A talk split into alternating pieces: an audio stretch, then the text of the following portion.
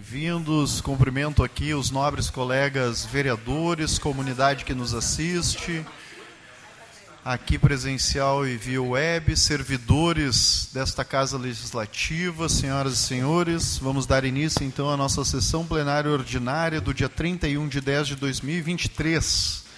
Enquanto presidente desta Casa, dou por aberta a nossa sessão e passo os trabalhos de imediato ao nobre colega vereador Sandro Severo para fazer aí a leitura da nossa agenda legislativa, começando pela apreciação e votação da ata.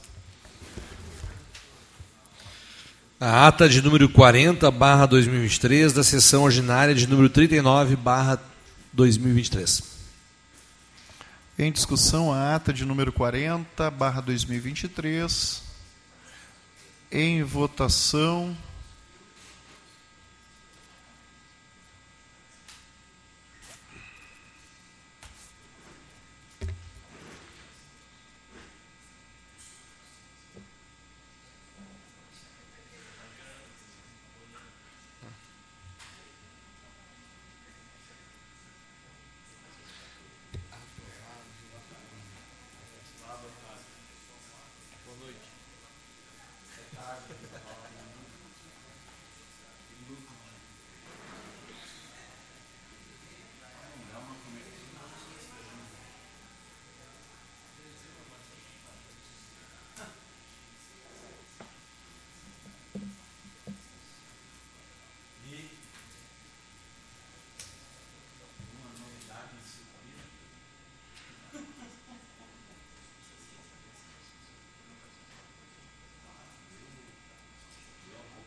Aprovado. Seguimos. Ofício do Gabinete Prefeito quatrocentos e trinta e um barra dois mil e vinte e três do Poder Executivo, informando o contrato de repasse celebrado entre o município de Esteio e a Caixa Econômica Federal. Ofício número cento e cinquenta e quatro barra dois mil e três do Ministério Público do Estado do Rio Grande do Sul, no qual requereu cópias atualizadas das leis municipais sete mil oitocentos e noventa e nove barra dois mil e vinte e um e oito mil cento e noventa e seis barra dois mil e vinte e dois. Ofício número cento e oitenta e dois barra cento e sessenta e cinco barra dois mil e três do DENIT, em resposta ao ofício quinhentos e setenta e dois de dois mil e três dessa Casa. Ofício da F E P A M número seiscentos e sete barra dois mil e vinte e três, em resposta ao ofício quinhentos e noventa e oito barra dois mil e vinte e três dessa Casa. E-mail da Metrosul, em resposta aos ofícios setecentos e dezessete barra dois mil e vinte e três e setecentos e dezoito barra dois mil e vinte e três dessa Casa. Ofício número mil seiscentos e noventa e dois de dois mil e três do Ministério da Saúde, em resposta ao ofício número quinhentos e oito barra dois mil e vinte e três dessa Casa. E o projeto de lei do Executivo de número duzentos e oitenta e um barra dois mil e vinte e três, que orça a receita e fixa a despesa da administração direta e indireta do município de Esteio para o exercício financeiro de dois mil e vinte e quatro. Projeto de lei do Executivo de número duzentos e oitenta e dois barra dois mil e vinte e três, que altera a lei municipal cinco mil oitocentos e oitenta e quatro, de dezessete de abril de dois mil e quatorze, institui o programa Aluguel Social no município de Esteio. Projeto de lei do Executivo de número duzentos e oitenta e três barra dois mil e três, que autoriza a abertura de crédito especial no orçamento da administração direta do município de Esteio. E o projeto de lei de número onze barra dois mil e três, que institui o Dia Municipal do Orgulho L G B T Q I A P N mais, no município de Esteio, e dá outras providências. Projeto de lei número doze barra dois mil e três, que reconhece a bandeira do orgulho como símbolo do movimento L G B T Q I A P N mais, no município de Esteio e da outras providências, do gabinete do vereador Léo Dâmer. E o projeto legislativo número dois barra dois mil e três, que concede o título honorífico à esteense doutora Alice Greck, gabinete do vereador Francisco Alves. Passamos agora, então, à apresentação dos pedidos de providência encaminhados aqui pelos nobres colegas vereadores. Pedido de providência de autoria do gabinete do vereadora Fernanda Fernandes, de número treze zero quatro barra dois mil e vinte e três. Em discussão, pedido de providência da nobre colega vereadora Fernanda Fernandes. Seguimos. Pedido de providência de autoria do gabinete do vereador Cristiano Coutinho, pela bancada do M D B. Pedido de providência de números mil duzentos e noventa e oito, mil duzentos e noventa e nove, de dois mil e vinte e três. Em discussão, os pedidos de providência de autoria deste vereador Cristiano Coutinho. Seguimos. Pedido de providência de autoria do gabinete do vereador Fernando Luz, pela bancada do P P. Pedido de providência de números mil trezentos e sete barra dois mil e três. Este. Em discussão, os pedidos de providência de autoria do nobre colega vereador Fernando Luz. Seguimos. Pedido de providência de autoria do gabinete do vereador Francisco Alves pela bancada do P L. Pedido de providência de números mil trezentos e três, mil e trezentos, mil trezentos e um, mil trezentos e dois de dois mil e vinte e três. Em discussão, os pedidos de providência de autoria do nobre colega vereador Francisco Alves. Seguimos. Pedido de providência de autoria do gabinete do vereador Gilmar Rinaldi pela bancada do P T. Pedido de providência de números mil trezentos e doze, mil trezentos e dez, mil trezentos e treze, mil trezentos e onze de dois mil e vinte e três. Em discussão, os pedidos de providência de autoria do nobre colega vereador Gilmar Rinaldi. Seguimos. Pedido de providência de autoria do gabinete do vereador Léo Dâmer pela bancada do P T. Pedido de providência de número mil trezentos e cinco, mil trezentos e seis, de dois mil e vinte e três. São esses. Em discussão, pedidos, os pedidos de providência de autoria do nobre colega vereador Léo Dâmer. Seguimos. Pedido de providência de autoria do gabinete do vereador Luciano Bottistella pela bancada do M D B. Pedido de providência de número mil trezentos e catorze barra dois mil e vinte e três.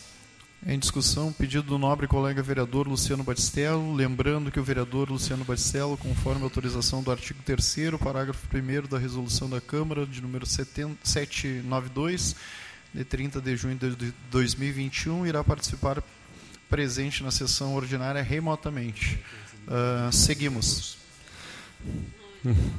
Pedido de providência do gabinete do vereador Marcelo Couch pela bancada do P S B. Pedido de providência de número mil trezentos e oito, mil trezentos e nove de dois mil e vinte e três. Em discussão, os pedidos de providência de autoria do nobre colega vereador Marcelo Couch. Seguimos. Pedido de providência de número mil trezentos e quinze barra dois mil e vinte e três do gabinete do vereador Jorge Elias pela bancada progressista.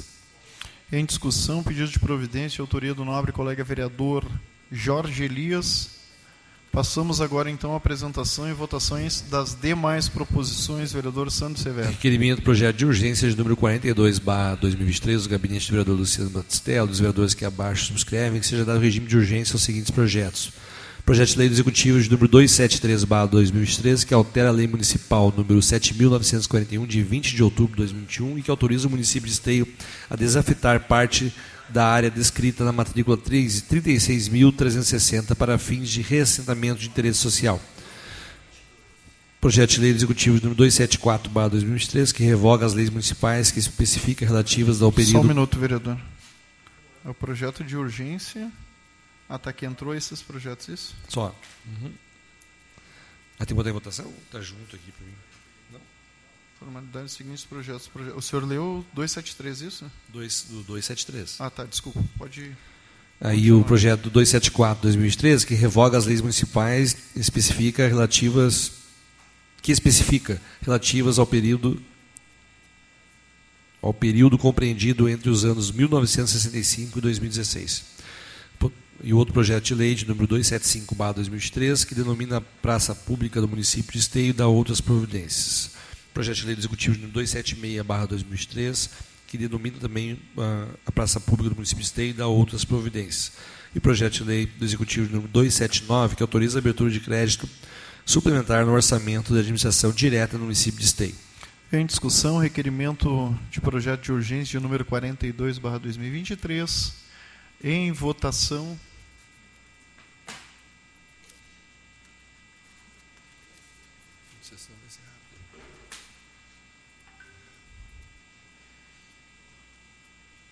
Aprovado. Passamos aos pedidos de informação, vereador. Pedido de informação do gabinete da vereadora Fernanda Fernandes, pela bancada progressista. Seja encaminhado ofício ao senhor prefeito municipal, Leonardo Pascoal, com cópia à secretaria competente, solicitando as informações abaixo. Quantas ruas estão disponíveis para serem nominadas? E número, segundo, quais ruas possuem nomes de mulheres? E três, se possível, enviar a relação de ruas atualizadas. Em discussão, pedido de informação de número quatrocentos e doze barra dois mil e vinte e três, de autoria da nobre colega vereadora Fernanda Fernandes. Em votação.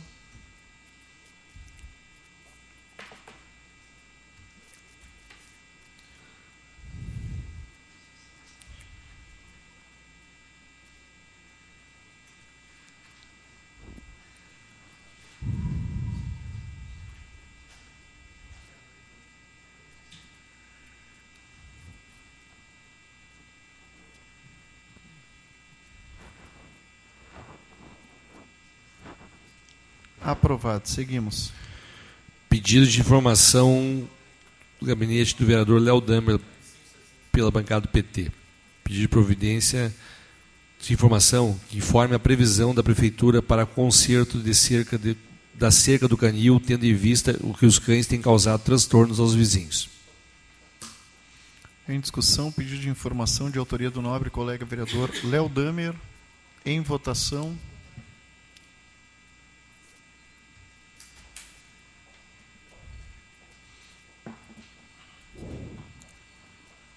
Aprovado. Seguimos. Pedido de informação do gabinete do vereador Léo Dâmer, de número quatrocentos e catorze barra dois mil e vinte e três, que o prefe... após cumpridas as formalidades, que o prefeito providencie cópia das últimas atas do Conselho Diretor da Fundação de Saúde Pública São Camilo, que deliberaram sobre as terceirizações. Em discussão, pedido de informação de autoria do nobre colega vereador Léo Dâmer. Com a palavra o vereador Léo Dâmer.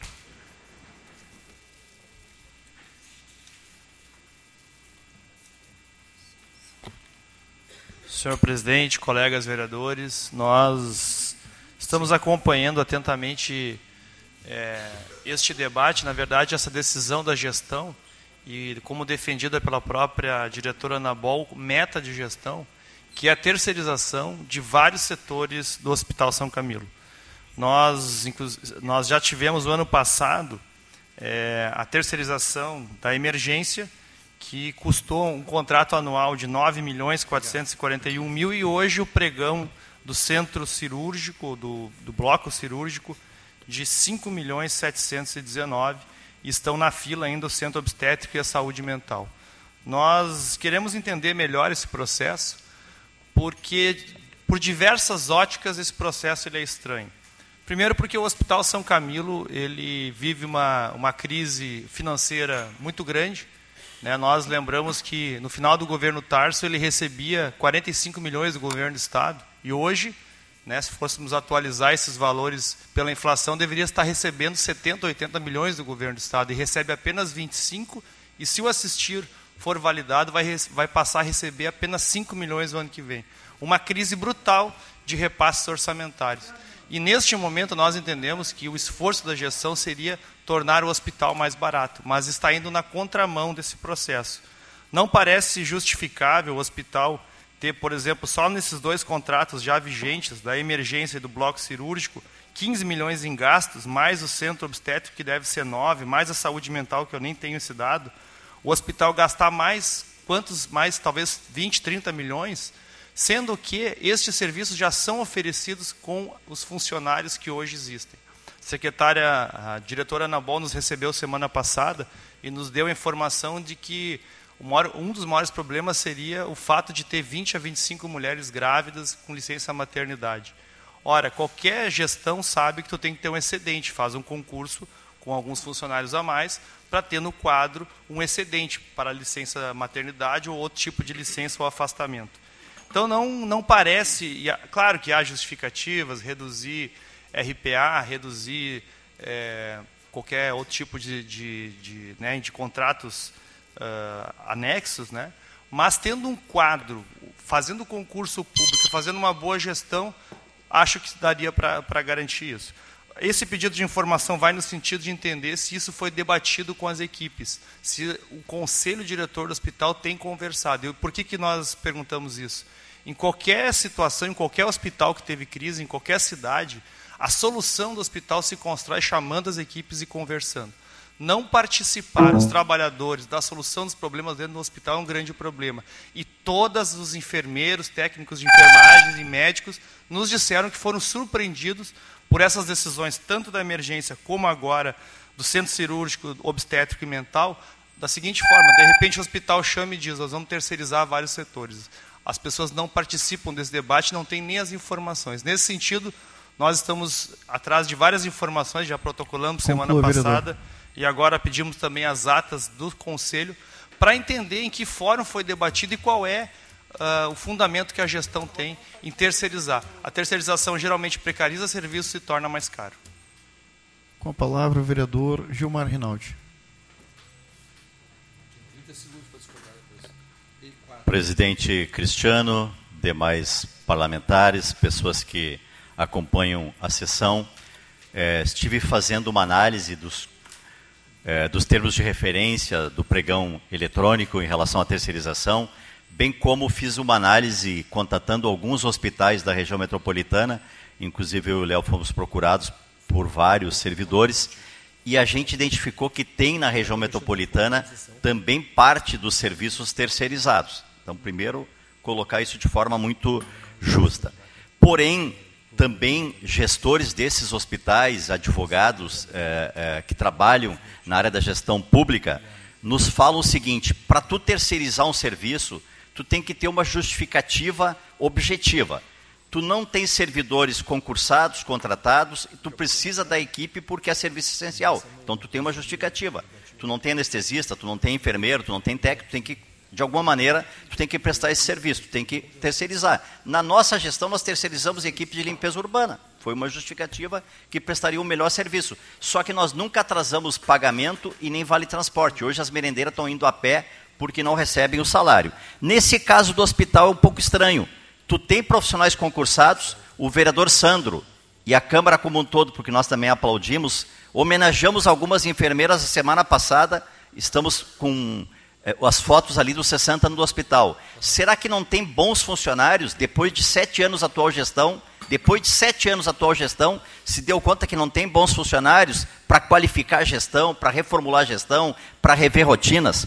Não vai, eu queria acrescentar, presidente Juliano, não vai haver duplicidade de gastos, sendo que no bloco, onde o diretor técnico, inclusive Gilberto Leff e outros, trabalham no centro obstétrico e no bloco, não vai haver duplicidade de servidores concursados com a empresa terceirizada, dobrando ou aumentando em setenta por cento do gasto.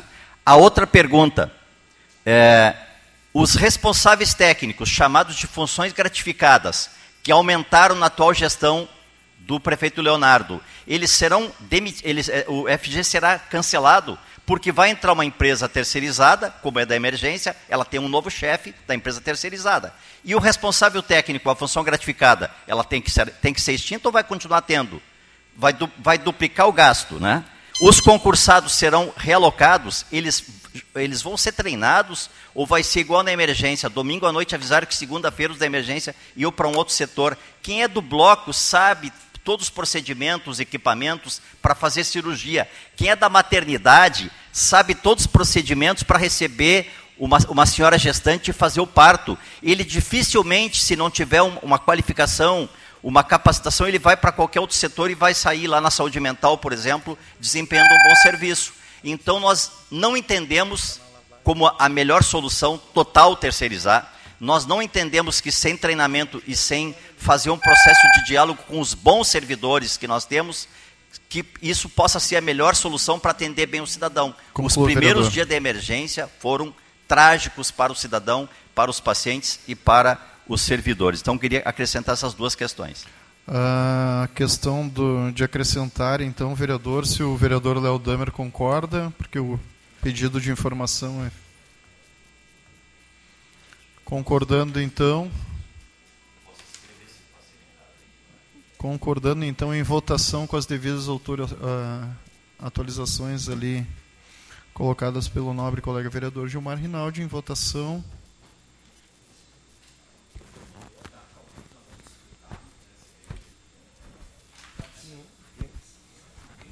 Aprovado.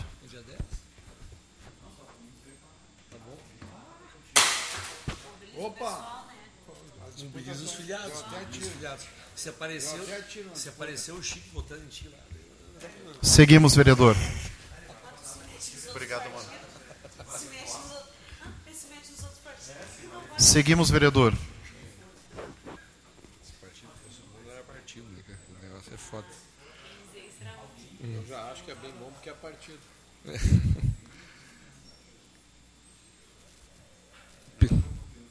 Pedido de, pedido de informação número quatrocentos e catorze barra dois mil e vinte e três do gabinete do vereador Léo Dâmer pela bancada do P T. Uh, ah, desculpa, quatrocentos e quinze. Uh, do vereador Marcelo Couch pela bancada do P S B. Seja enviado o Executivo Municipal solicitando para que responda quais serão os investimentos e projetos que estão sendo criados no combate das enchentes, pelo grupo de trabalho que estão formatando por técnicos da Prefeitura Municipal. Em discussão, pedido de informação de número quatrocentos e quinze barra dois mil e vinte e três, de autoria do nobre colega vereador Marcelo Couch. Com a palavra, o vereador Marcelo Couch. Senhor presidente, colegas vereadores, os aqui presentes, que nos assistem na web, tivemos uma reunião ontem do grupo contra as enchentes, muito proveitosa, foi enumerado dezoito uh, ações do governo municipal no combate à enchente. dezoito ações foram enumeradas. Eu estou pedindo, e, e vou pedir para acrescentar, Juliano, se os vereadores me permitem, além de, da pergunta dos valores, do quanto será investido, que talvez não tenha uma resposta ainda, se existe já algum cronograma sobre esses estudos. Ontem mesmo nós uh, entregamos um documento que foi formulado aqui, todos os vereadores assinaram, muito importante. E, e, e eu digo que houve, sim, muitos avanços desde que esse grupo foi criado. Ele foi um grupo criado para conversar e dialogar legislativo, executivo e sociedade, e foram, sim, muitos avanços uh, no combate às enchentes. Começando pelo orçamento, né, que se mudou, uh, mesmo não sendo um valor...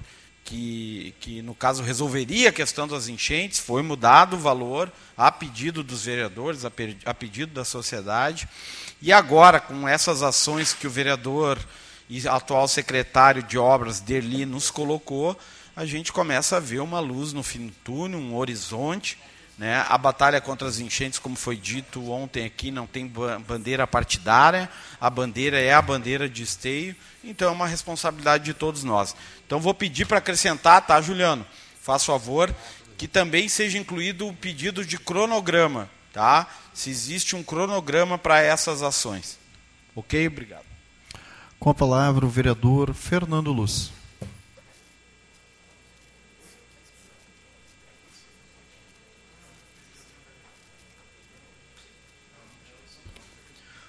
Muito boa tarde, presidente, colegas vereadores, a todos que nos acompanham.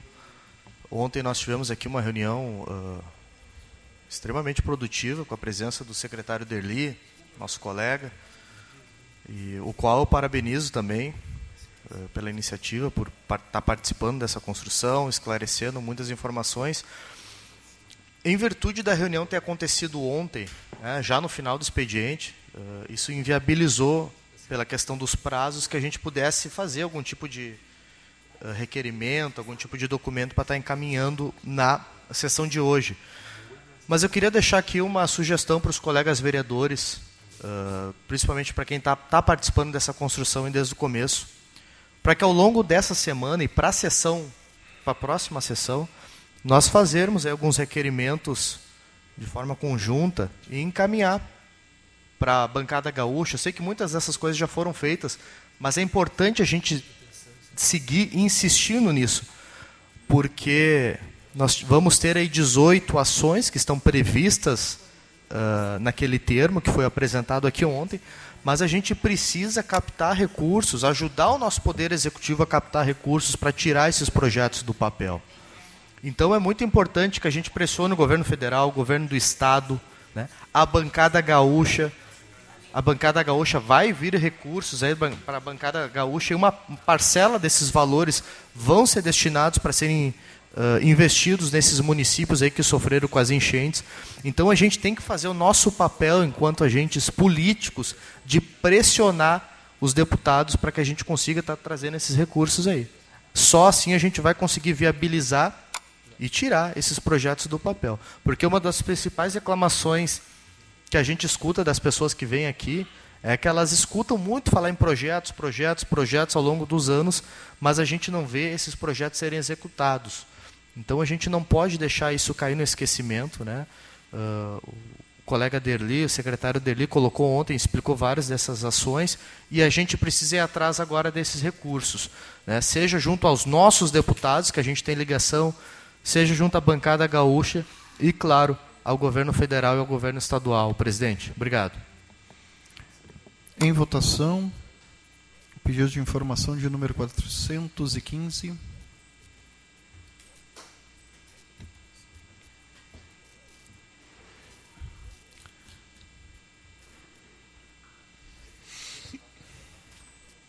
Aprovado. Seguimos. Agora o pedido de informação de número quatrocentos e dezesseis barra dois mil e três, no gabinete do vereador Gilmar Rinaldi, pela bancada do P T, que se encaminhe pedido à Prefeitura para que informe se o município inscreveu projetos no PAC Seleções e Minha Casa Minha Vida, considerando os prazos dados pelo governo federal. Em discussão, pedido de informação de número quatrocentos e dezesseis barra dois mil e vinte e três, de autoria do nobre colega vereador Gilmar Rinaldi. Com a palavra o vereador Léo Dâmer.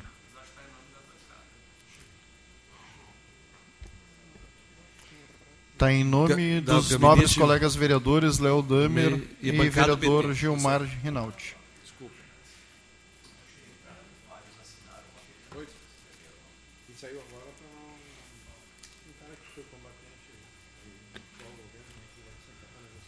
Senhor presidente, colegas vereadores, eu penso que nós temos que ser bem objetivos agora, porque todos nós falamos em recursos, em recursos, em recursos que não estão em Esteio.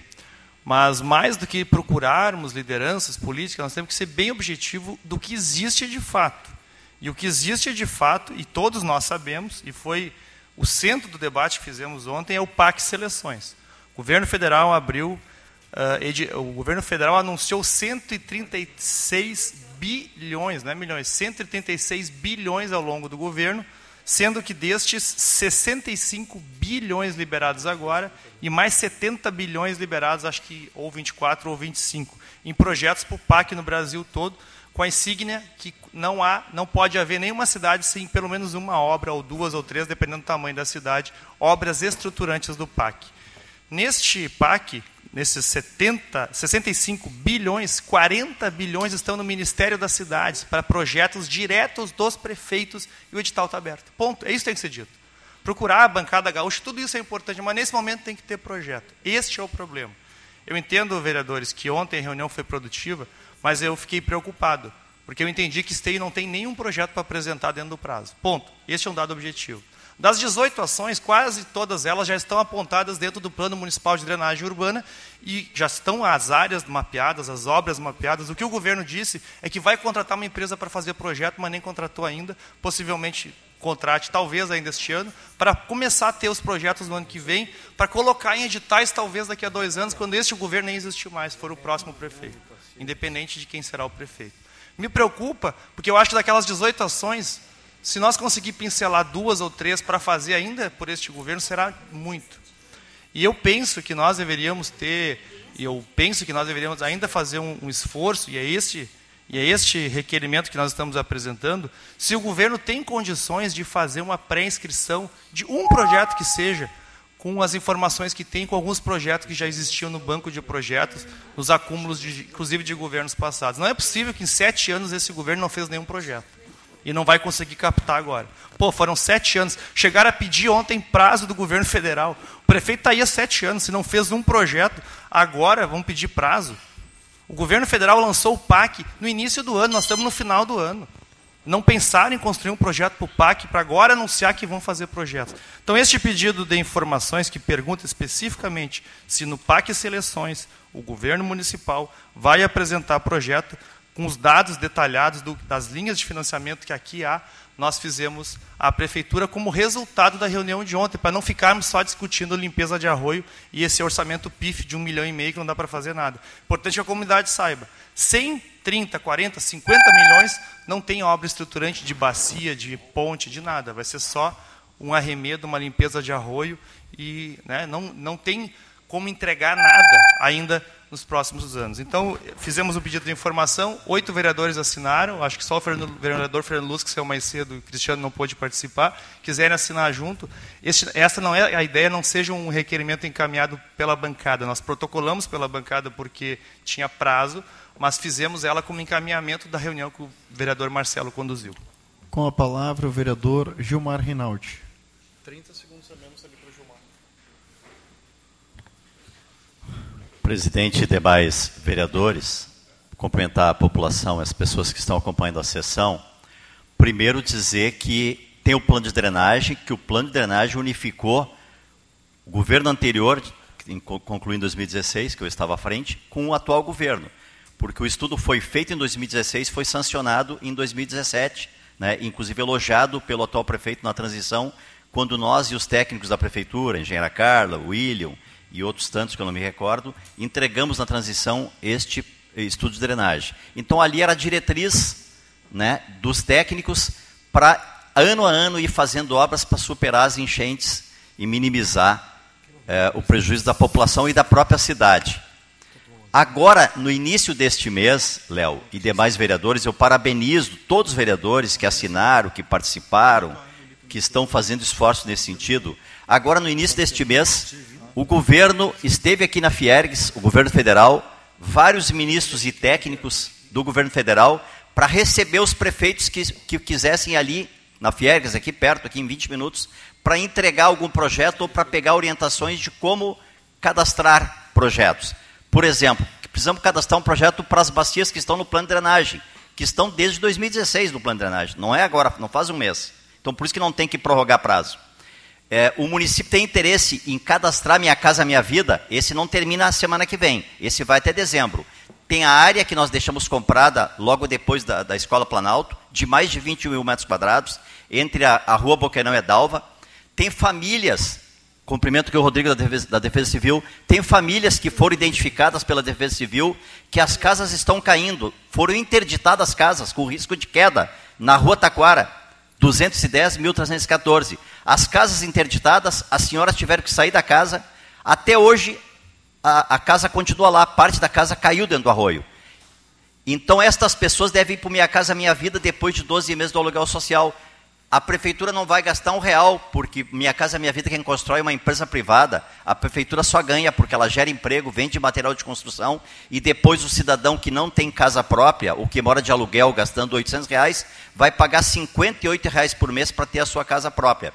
Então é necessário, sim, que o município, além desses dezoito novos projetos, porque é isso que nós temos que falar, dezoito novos projetos que talvez leve seis meses para serem elaborados, que o município cadastre agora, porque daí é orçamento geral da União, é a fundo perdido. Se o município captar um, captar um bilhão, ou dez, ou dezenove, que nem nós captamos para fazer o D I C da Avenida Brasil, não vai ter conta para outros pagarem, né? Porque, na verdade, outros são cidadãos que pagam impostos, né? Não é o gestor que paga. Outros é o cidadão que paga impostos. Como é o caso dos dez bilhões que foram captados do Banco do Brasil na Caixa Federal para fazer asfalto em várias ruas aqui. E os, e os doze milhões da Corsan que já vieram e já foram usados para fazer asfalto. Conclua, então, vereador. A prioridade era o asfalto, era a ciclovia, e agora três mil pessoas sofreram novamente com as enchentes, como sofreram na nossa época. Mas tem maneira agora de resolver. Retirar famílias que estão a um metro da beira do arroio, fazer, Conclua, as, bacias, fazer as bacias e captar recurso a fundo perdido. E, só para terminar, em dois mil e vinte e um o prefeito nos chamou para uma reunião no Salão Nobre e disse que ia ter uma relação republicana com quem fizesse emenda. Eu cadastrei três propostas para o chefe de gabinete. Até hoje não recebi um retorno. Francisco sabe. Com a palavra, o vereador Fernando Luz. Eu sei. Sempre era líder do governo. É verdade. Não, tu, foi tu que organizou a reunião lá. Tu que organizou essa reunião e tu, disse para todo mundo. Eu sabia que esse documento não chegou. Você sabe que tem conhecimento do governo. Vereador Fernando Luz, pode... Uh, colegas, uh, sem dúvida, tá? Isso que foi falado aqui. O senhor não recebeu, quem recebeu, não sei, vereador. O senhor faz uma... Por gentileza, senhoras e senhores, pede depois o uso da explicação pessoal. Vamos lá, por gentileza, vereador Fernando Luz. A voz dele. Ele tem liberdade. Eu também tenho, se ele falou para mim. Tá, mas aí tu pede daí o uso das explicações pessoais. Não faz o quê? Não faz assim que é feito. Não faz o quê? Eu sou o guri para te me chamar a atenção, ele falou primeiro. Mas eu não estou chamando a atenção, eu estou dizendo, eu estou dizendo para o senhor pedir o uso das explicações pessoais. Mas claro que não é. Ué. Por gentileza, vereador Fernando Luz. Bom, uh, colegas, é evidente, evidente que a administração municipal precisa fazer o tema de casa, né? Uh, o entendimento que eu tive conversando com o executivo aqui ontem foi que o município vai cadastrar projetos, certo? Isso é o tema de casa, é o mínimo. Só que uma preocupação que eu tenho, e eu torço para estar errado, tá, Gilmar, Léo, é que o governo ele fez esse anúncio desse PAC, são quinze bilhões o recurso, né? Uh, mas a gente tem que, a gente não pode transmitir isso para as pessoas com uma, uma simplicidade, que é só cadastrar que o projeto vai sair do papel e esse projeto vai ser executado. A gente tem que lembrar o rombo fiscal do governo federal, que foi anunciado semana passada, é de noventa e três bilhões de reais. Esse é o rombo fiscal previsto por ano de dois mil e vinte e três. É o dinheiro que vai faltar para fechar a conta do governo. Certo? Então, assim, ó, eu, eu torço muito para que esse, esse PAC aconteça, que esse recurso chegue nos municípios que funciona, né? Mas a gente só vai saber se isso vai acontecer ou não se tiver o, o projeto cadastrado lá. Isso é, é evidente. Então, assim, ó, a primeira coisa que tem que ser feito é cadastrar o projeto, né? A gente fazer a nossa parte, o nosso arroz com feijão aqui no nosso município. Bom, se vai vir recurso do PAC, se o PAC vai acontecer, não vai acontecer, isso é um estágio mais adiante, mas enquanto isso eu reforço, e essa foi a minha fala ali antes, Léo, que a gente tem que sim que procurar uh, meios alternativos para a gente tentar financiar essas ações aqui no nosso município, né? E, são ações com volumes aí custosas, né? Isso vai ter, vai ter um, a gente vai precisar de um recurso bem uh, na casa dos milhões aí para tirar isso do papel, essas dezoito ações, mas tudo que for que a gente conquistar ao longo desses próximos meses, desses próximos anos, vai ser bem-vindo, né? O recurso da, da bancada, as emendas parlamentares e assim por diante. Até porque esse projeto, eu tenho certeza, ele vai ser feito em etapas, né? Não tem como executar todas essas obras ao mesmo tempo aqui na nossa cidade. Então, a gente tem que atacar em todas, uh, de todas as formas, mas tudo isso começa, sim, fazendo esses projetos, cadastrando esses projetos, para a gente não perder nenhuma oportunidade. Obrigado, presidente. Em votação agora o pedido de informação de número quatrocentos e dezesseis, isso? quatrocentos e dezesseis barra dois mil e vinte e três.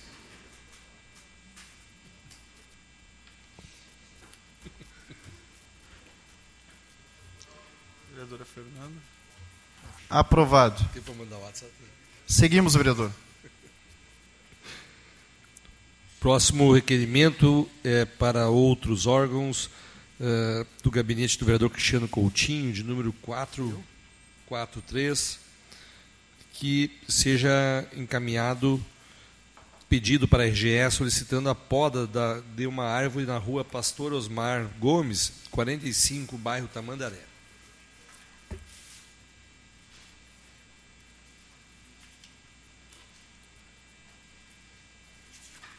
Em discussão, requerimento para outros órgãos de número quatrocentos e dezessete, deste vereador Cristiano Coutinho. Em votação.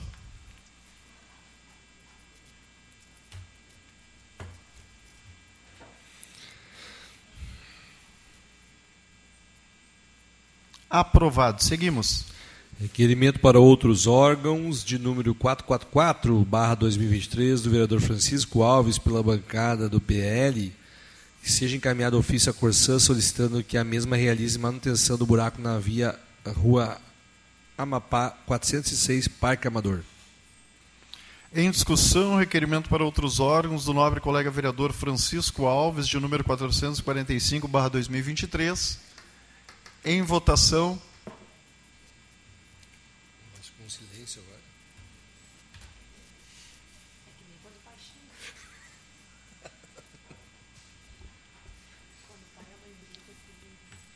Aprovado. Seguimos. Requerimento para outros órgãos de número quatrocentos e quarenta e cinco barra dois mil e três, do gabinete do vereador Francisco Alves, pela bancada do P L, seja encaminhado ofício à Corsan solicitando que a mesma realize manutenção de buraco na via na Avenida Padre Claret vinte e dois zero dois, esquina com a Rua Novo Hamburgo, centro. Em discussão, requerimento para outros órgãos de número quatrocentos e quarenta e cinco barra dois mil e vinte e três, de autoria do nobre colega vereador Francisco Alves. Em votação.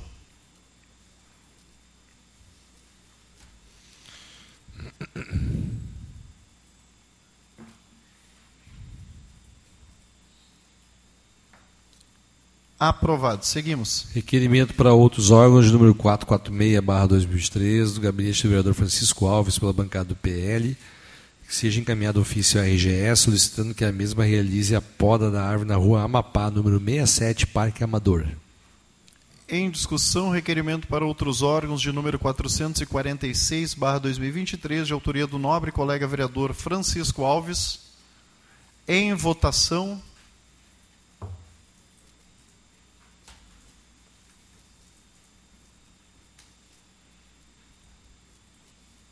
Aprovado. Seguimos.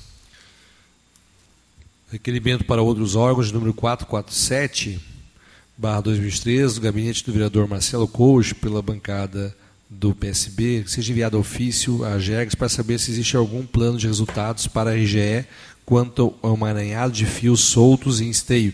E se não existe, pode ser criado um plano sob pena de multa diante do descaso das décadas de falta de solução para esse relaxamento da concessionária? Agergs.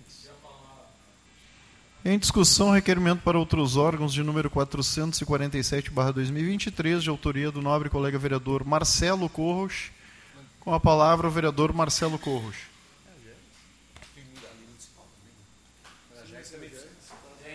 Eu acho que é Agergs.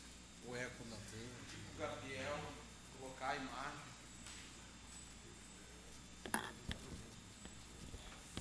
Senhor presidente, colegas vereadores, eu estou pedindo para a Agergs criar um plano de metas para a R G E em Esteio, principalmente quanto à demanda dos fios soltos, que, aliás, nós temos lei própria, municipal, de minha autoria, mas que de multa eu não não estou vendo resultado, né? Já questionei, inclusive, o governo, né, por que, que a R G E não é multada. E também para criar um plano de metas para a retirada dos postes de madeira. Tem muitos postes ainda em Esteio com risco de queda. Uh, e o porquê disso? A Agergs multou em vinte e quatro vírgula três milhões de reais a C E Equatorial. Equatorial, né? Por quê? Pelos péssimos serviços prestados pela C E Equatorial, que, aliás, depois que foi privatizada, piorou e muito. Né?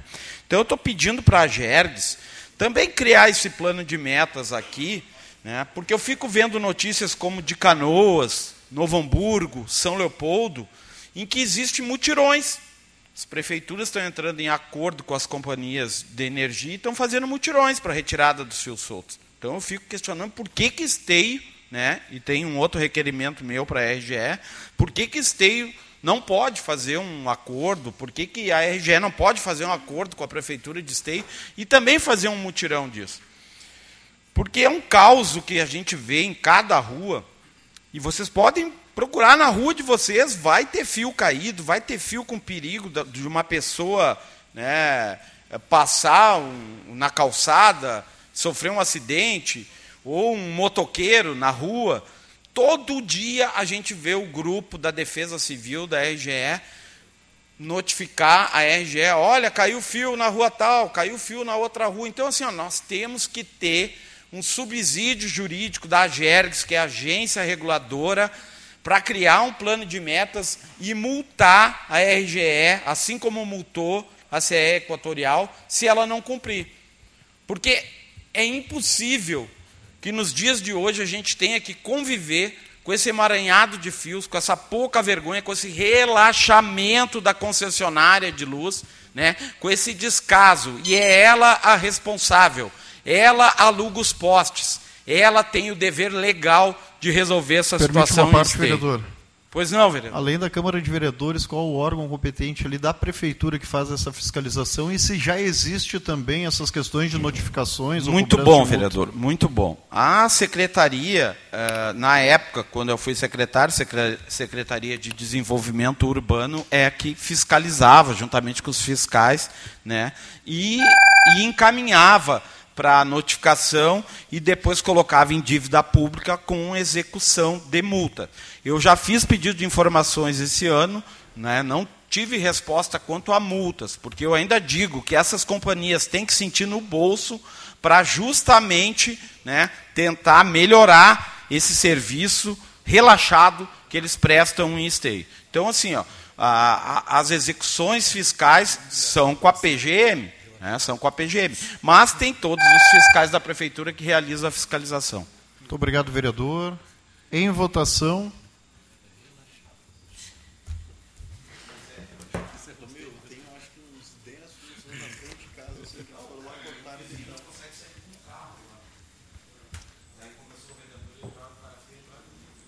vereador que está com o fio caindo na primeira casa dele. Aprovado. Seguimos. Por gentileza. Eu também gostaria de assinar junto. Vereadores, gostaria de assinar. Vereadores que quiserem, fiquem à vontade. Seguimos agora. Aprovado. Seguimos.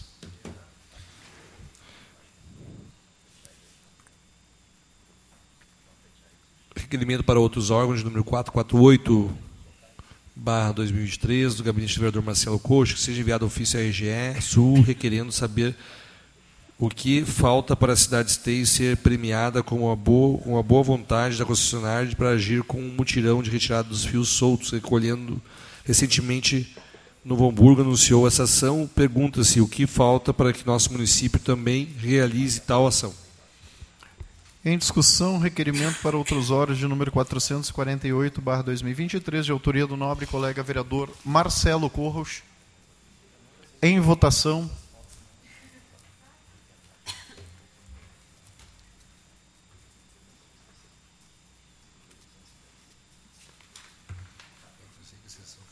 Aprovado. Seguimos, passamos agora... Ah, não, tem mais um requerimento.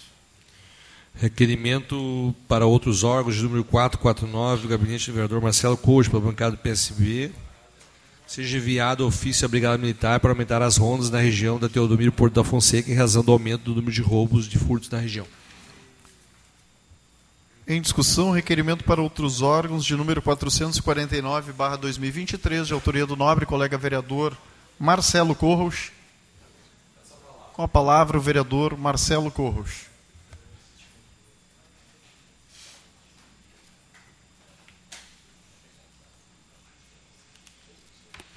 Senhor presidente, colegas vereadores, eh, recentemente, com muita felicidade, eh, eu pude ver lá no Parque de Sabiá a instalação do vídeo monitoramento e alguns vereadores, inclusive o vereador Fernando Luz foi um também do, que pediu, me lembro na época, e outros vereadores, a gente recebeu em dois mil e vinte uma comitiva de moradores lá do Parque de Sabiá, Verdes Campos, e eles estavam muito preocupados que aquela região estava sendo muito afetada por assaltos.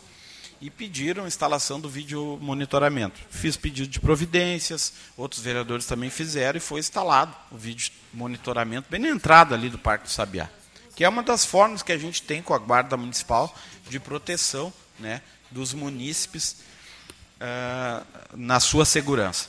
Aqui na região da Teodomiro, bem aqui no centro, os moradores até conversaram conosco e falaram, né, se fizeram, se cotizaram para instalação é, de vigilância própria nas suas casas, né, com filmadoras, enfim, e está sendo corriqueiro os assaltos. Eles estão me, me mandando os vídeos. Esses dias assaltaram a casa até do, do, do amigo Paulo Gerber, roubaram uma bicicleta. Esses dias me mandaram um vídeo que assaltaram e, e que, que roubaram um veículo, né? Então, eles se cotizaram para fazer um vídeo monitoramento deles. Mas é necessário também, então, e eu estou pedindo ao, ao Poder Executivo, nos meus pedidos de providência, que também instale naquela região, né, o vídeo monitoramento. E estou pedindo nesse requerimento para a Brigada fazer mais rondas ali, porque é uma região que, que, que tem facilidade de sair aos acessos para Canoas. Então, as pessoas, né, que estão ali ficam frágeis diante do, do, dos assaltantes, porque é, uma pessoa, é, é fácil a saída para Canoas e sair de Esteio, por óbvio, né? Então, estou pedindo isso para, além dos moradores que se cotizaram, né, o poder público também olhe com, com olhos eh, de atenção nessa falta de segurança naquela região. Em discussão, requerimento para outros órgãos de número quatrocentos e quarenta e nove, em votação. Em discussão não, em votação. Discutido já foi.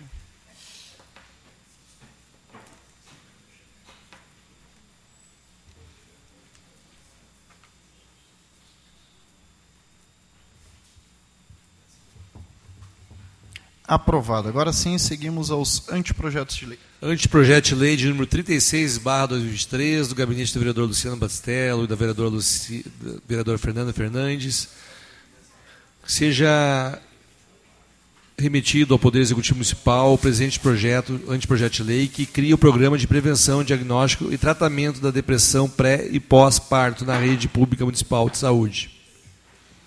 Em discussão, o anteprojeto de lei de número trinta e seis, barra dois mil e vinte e três, de autoria dos nobres colegas vereador Luciano Bottistella e vereadora Fernanda Fernandes. Com a palavra, a vereadora Fernanda Fernandes.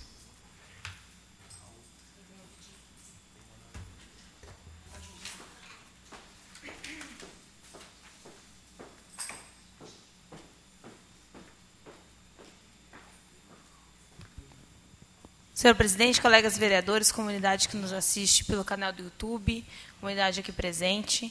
Então, eu, eu o vereador, vereador Luciano e eu fizemos esse anteprojeto, então, que trata né, sobre uh, a depressão pós-parto, né, que é muito importante, é um assunto necessário que a gente precisa uh, conversar e também uh, criar políticas públicas para isso, para que não aconteça isso, né, por isso esse projeto, esse anteprojeto prevê uma atenção à gestante desde o pré-natal, porque há um indicador uh, bem alto de mulheres que têm a depressão pós-parto. E isso não começa, não, não culmina, culmina lá, né, na, na, no pós-parto. Mas a gente pode tratar isso no pré-natal. Então, identificar mulheres que, gestantes que estão ansiosas, que, enfim, não estão aceitando muitas vezes a gestação. E tem tantas outras coisas que o poder público já pode identificar e também uh, solucionar, né? Então, para isso, a gente cria esse anteprojeto que também uh, prevê lá nas políticas públicas, junto com o pré-natal e nas U B Ss, esse tratamento, esse apoio, essa conscientização às mulheres gestantes do nosso município. Obrigada. Em votação, o anteprojeto de lei de número trinta e seis, barra dois mil e vinte e três...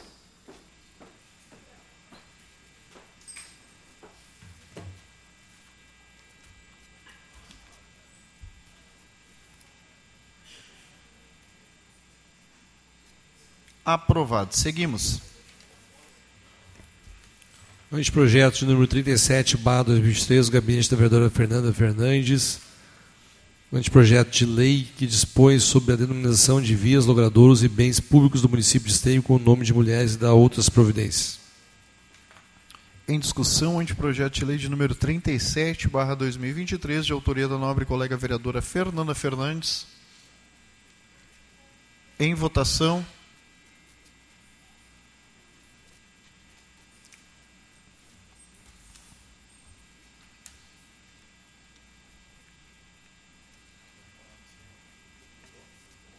Aprovado. Seguimos. Anteprojeto de lei de número trinta e oito, barra dois mil e vinte e três, do gabinete do vereador Sandro Severo, que dispõe sobre a obrigatoriedade de disponibilização do resultado de exames citopatológicos do colo de útero em até trinta dias. Em discussão, anteprojeto de lei de número trinta e oito, barra dois mil e vinte e três, de autoria do nobre colega vereador Sandro Severo. Com a palavra, o vereador Sandro Severo.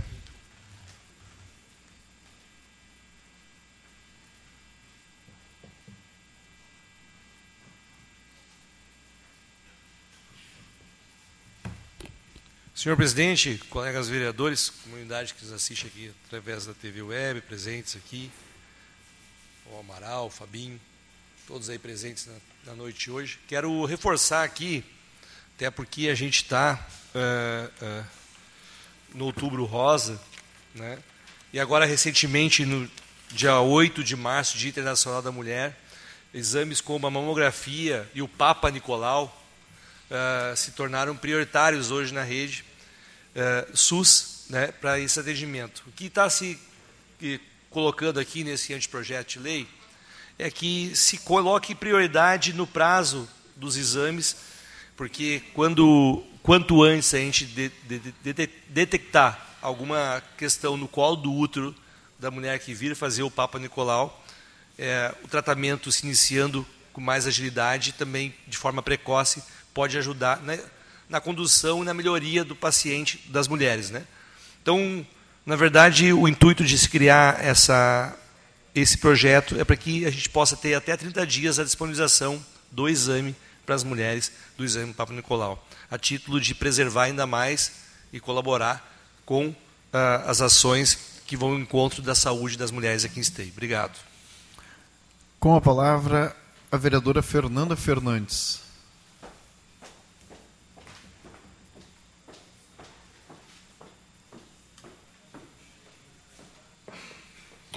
Senhor presidente, colegas vereadores, quero parabenizar o vereador Sandro pela iniciativa, né? É um assunto extremamente necessário. Acho que o vereador quis falar no Outubro Rosa, tanto falando no Dia da Mulher, mas também vale, né? Também o mês da mulher. A gente precisa conscientizar as mulheres. Uh, isso é muito importante, né? O município disponibilizar isso num prazo mais, uh, menor, só que também a gente precisa fazer uh, uma conscientização com as próprias, com as próprias pessoas, né, com as próprias mulheres, que para buscarem esse atendimento, né? Eu acho que muitas mulheres que eu converso, enfim, uh, a gente sabe que sempre cuida das, das pessoas, né? Tem um ato de cuidado e não cuida muito de si. Semana passada nós fizemos aqui na casa e também na Casa de Cultura, em parceria com uma fisioterapeuta pélvica, uma, uma palestra que, ao todo, foram mais de trezentas mulheres, né, senhoras, que falaram sobre o, o cuidado do colo do útero, né, e do assoalho pélvico. Foi um assunto delicado, mas assim foi tão bonito de ver mulheres que cuidam das outras, né, cuidam de netos, filhos, porque a maioria era da terceira idade, uh, olhando para si. Né? Essa fisioterapeuta explicou o cuidado que tem que ter com o colo do útero, o cuidado que tem que ter de higiene, falaram, inclusive, sobre sexualidade na terceira idade. E, e elas, naquele momento, olharam para elas, né, para cuidar da saúde delas. Então, quanto mais serviços tiver disponíveis para as mulheres, mais a gente vai estar cuidando delas. Então, parabéns, vereador, pela iniciativa, e que tenham, uh, que consiga, né, encurtar esse prazo para disponibilizar o exame. Obrigada. Em votação, o anteprojeto de lei de número trinta e oito barra dois mil e vinte e três.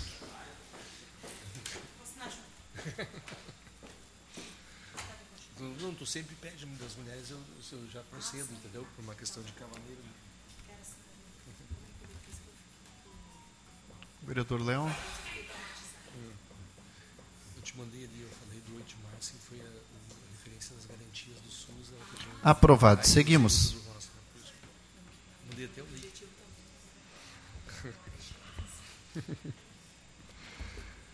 Anteprojeto de lei de número trinta e nove barra dois mil e três, do gabinete do vereador Sandro Severo e do gabinete do vereador Luciano Bottistella, que trata da divulgação de informações sobre o autismo nas escolas para conscientização de pais, alunos e professores. Em discussão, anteprojeto de lei de número trinta e nove barra dois mil e vinte e três, de autoria do nobre colega vereador Luciano Bottistella. Luciano está aí, eu vou falar o nome dele. Com a palavra, o vereador Sandro Severo.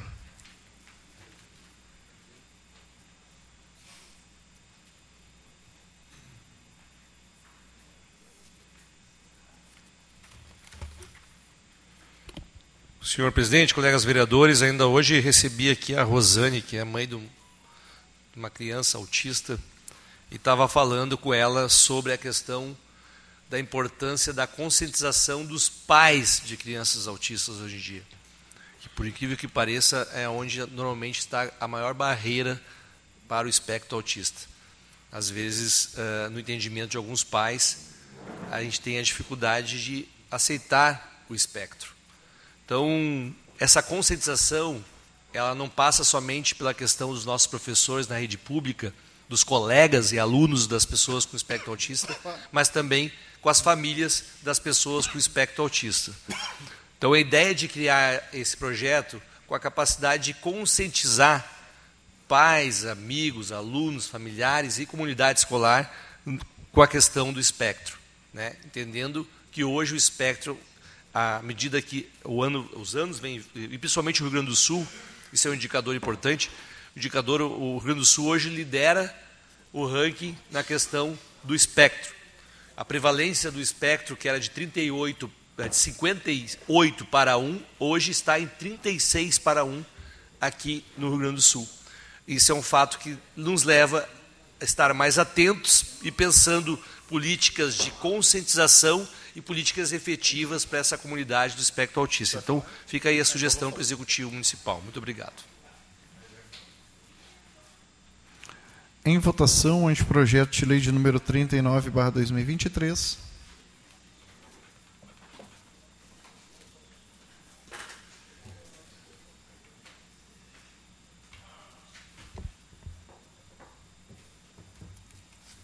Aprovado. Seguimos. Próximo, o antepro... Não, passamos às moções As agora. As moções agora, presidente. Moção de número duzentos e sessenta e quatro barra dois mil e treze, do gabinete do vereador Francisco Alves, é a moção de parabenização e reconhecimento, respeito honro, honroso ao grupo Alcoólicos Anônimos, do Grupo Liberdade e Boa Vontade, que no mês de é, novembro do presente ano completa quarenta e cinco anos de atividades no nosso município. Em discussão, a moção de número duzentos e sessenta e quatro barra dois mil e vinte e três, de autoria do nobre colega vereador Francisco Alves.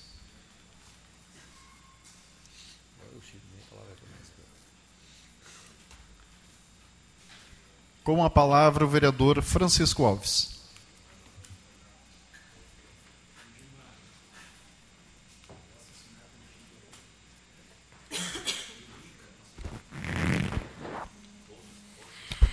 Gostaria de cumprimentar o presidente da casa, Cristiano Coutinho, os colegas vereadores, a vereadora Fernanda Fernandes, a Lilian, do Amigos do N I C,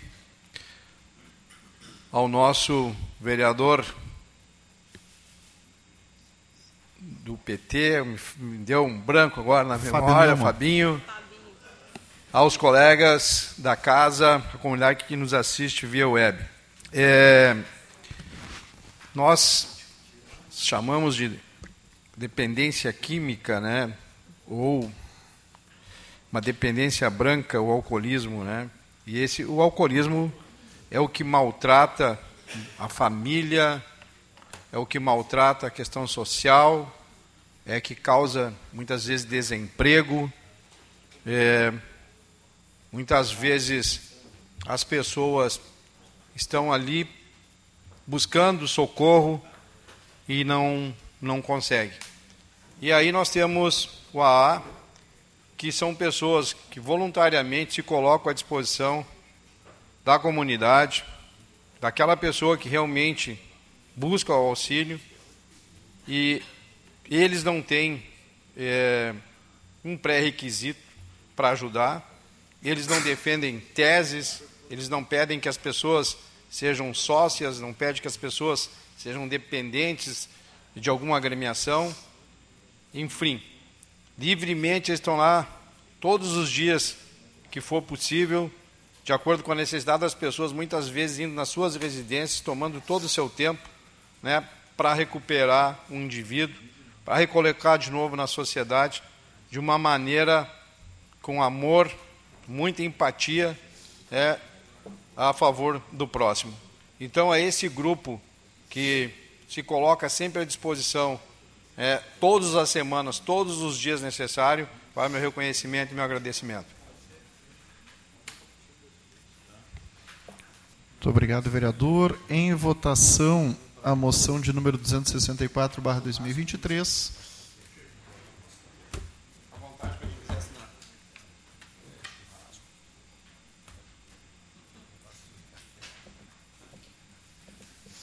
Aprovado. Seguimos. Moção de número duzentos e sessenta e cinco barra dois mil e vinte e três, do gabinete do vereador Gilmar Rinaldi, pela bancada do P T.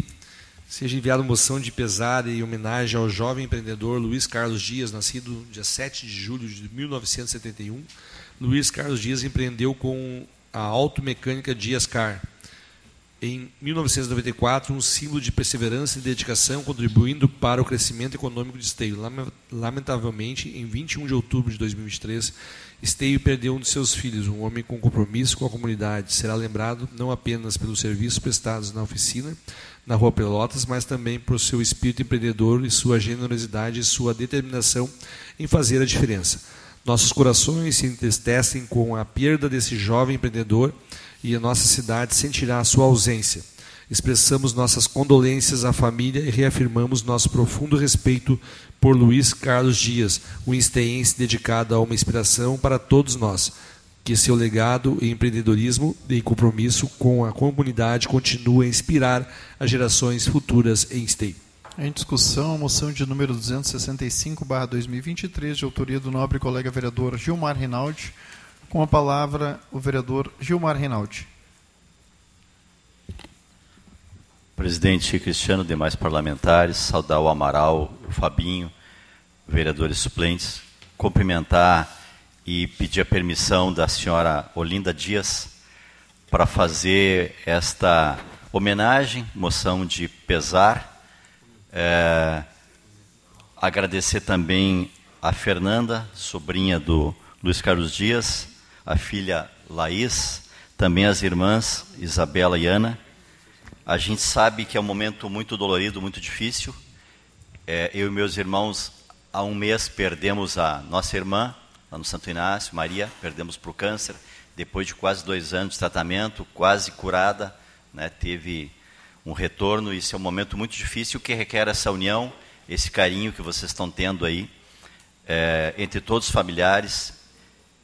É um momento que a gente muitas vezes não consegue entender, principalmente por se tratar, né, Marcelo, de uma pessoa com apenas cinquenta e três anos, vinte e nove anos de empreendedor, de batalhador, numa mecânica, que é a mesma profissão do meu outro irmão, lá da Santana. Então, a gente quer prestar esse momento, né, de condolência, de pesar, mas de reconhecimento, de muito respeito, e dizer que o exemplo de ser humano, né, Fernanda, que você traduziu quando falou comigo, permaneça entre vocês, que vocês possam ter força, união, para acreditar na vida. A gente precisa valorizar as pessoas enquanto estão aqui, né? É muito comum, né, depois das pessoas partirem, dar nome de rua, né? A gente ir no velório. Eu mesmo encontro muitos primos que moram em, em cidades distantes, e a gente até brinca às vezes, né? Que a gente se encontra mais nesses momentos, né, uh, vereador, do que nos momentos que a gente poderia confraternizar, comemorar aniversários, sim, tomar um chimarrão, comer um pinhão, como meu pai gostava lá no Santo Inácio, quando a gente ia nos sábados pela manhã. Então, a gente sente muito esses momentos, mas quero desejar saúde, paz, né, e que vocês possam ter, com esta união, o conforto que vocês merecem. Parabéns a ele e aos queridos familiares. Em votação, a moção de número duzentos e sessenta e cinco barra dois mil e vinte e três. Queria assinar junto, vereador, por gentileza.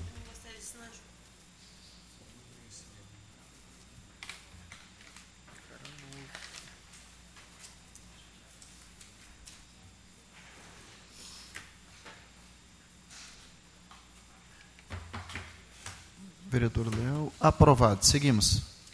Passamos agora à última moção, noite, presidente. É a moção de número duzentos e sessenta e seis barra dois mil e três, do gabinete do vereador Gilmar Rinaldi, pela bancada do P T. É a moção de parabenização ao excelentíssimo senhor presidente da República, Luiz Inácio Lula, pela sanção da lei de recomposição do I C M S.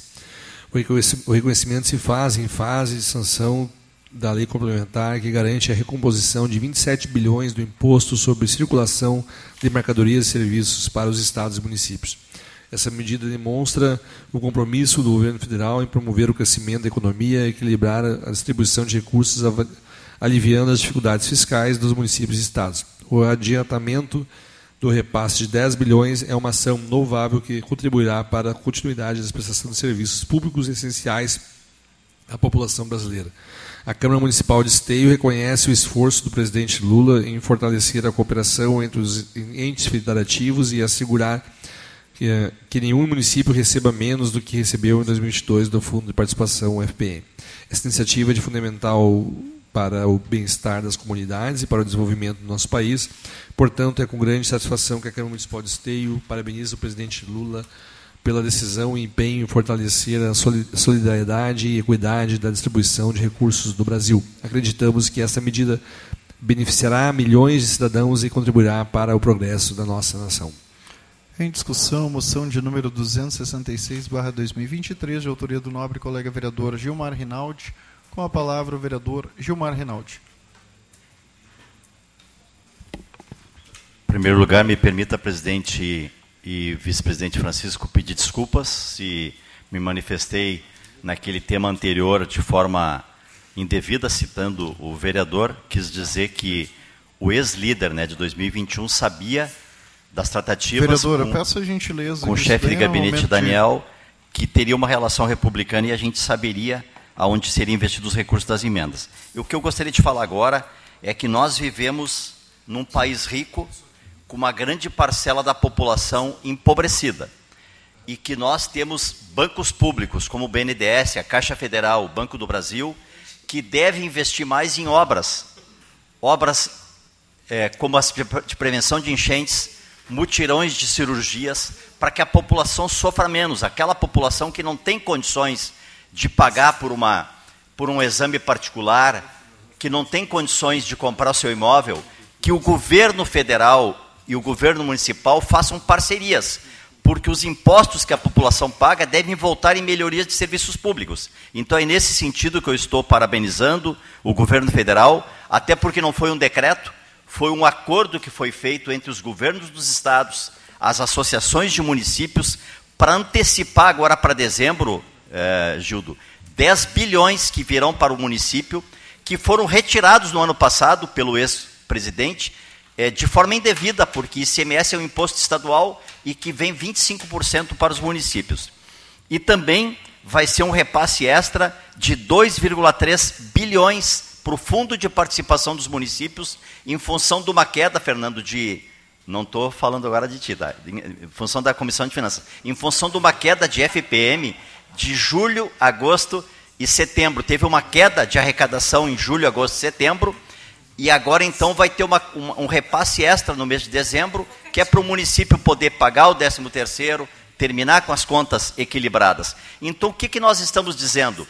Que se o governante tem vontade de investir em obras, em projetos, tem recursos. Muitas vezes falta um, é uma organização de prioridades. E cada governo tem seu modo, a gente respeita, cada governo tem seu modo. Mas se tiver uma relação republicana, uma relação transparente entre o, o, o prefeito, o governador, o presidente e os seus, e os seus eh, técnicos, isto vai fluir muito melhor, porque vai ter entendimento. Como eu vi trezentos e cinquenta prefeitos na Fiergs, lá conversando com os técnicos, com os ministros, é, buscando informações, cadastrando projetos, essa é a melhor maneira que a sociedade tem de estar representada. E a outra maneira é a sociedade buscar através da participação social, né, Léo, da participação popular, para cobrar daqueles que cada cidadão elege, não deixar a gente fazer o que a gente bem entende, até porque o dinheiro que a gente e o, e o, e o governo gerencia é o governo, é o dinheiro da própria população que paga os impostos e devem voltar em melhores serviços. Com a palavra o vereador Léo Dâmer.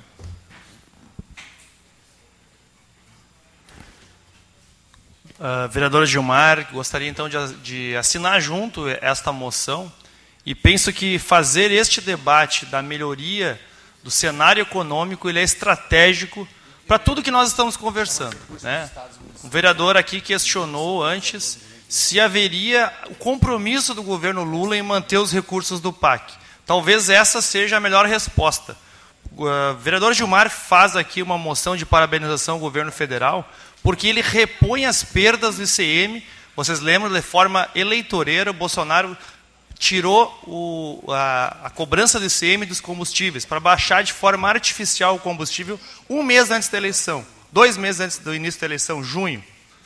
O governo Lula volta a fazer esta cobrança agora em maio e agora anuncia vinte e sete bilhões é, para repor. Porque o que aconteceu com essa medida eleitoreira? Os municípios e os estados perderam a arrecadação.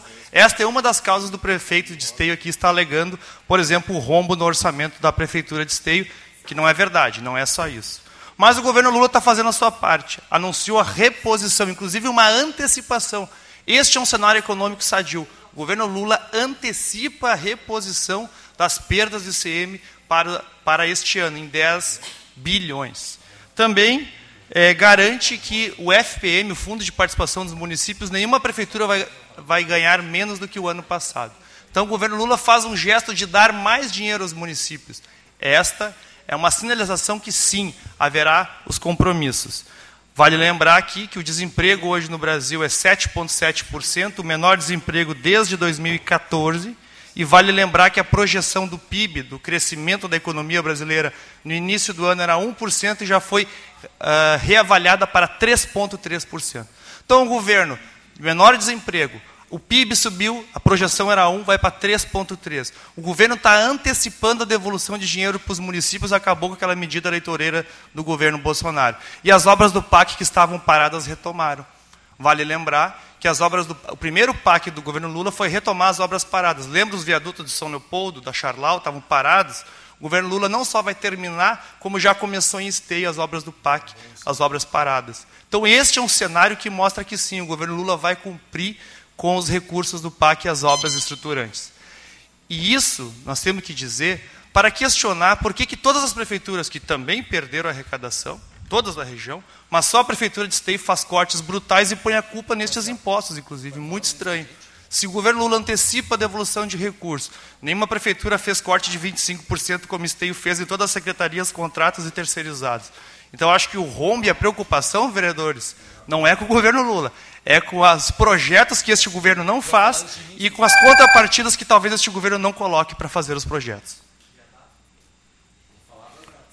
Em votação, a moção de número duzentos e sessenta e seis barra dois mil e vinte e três.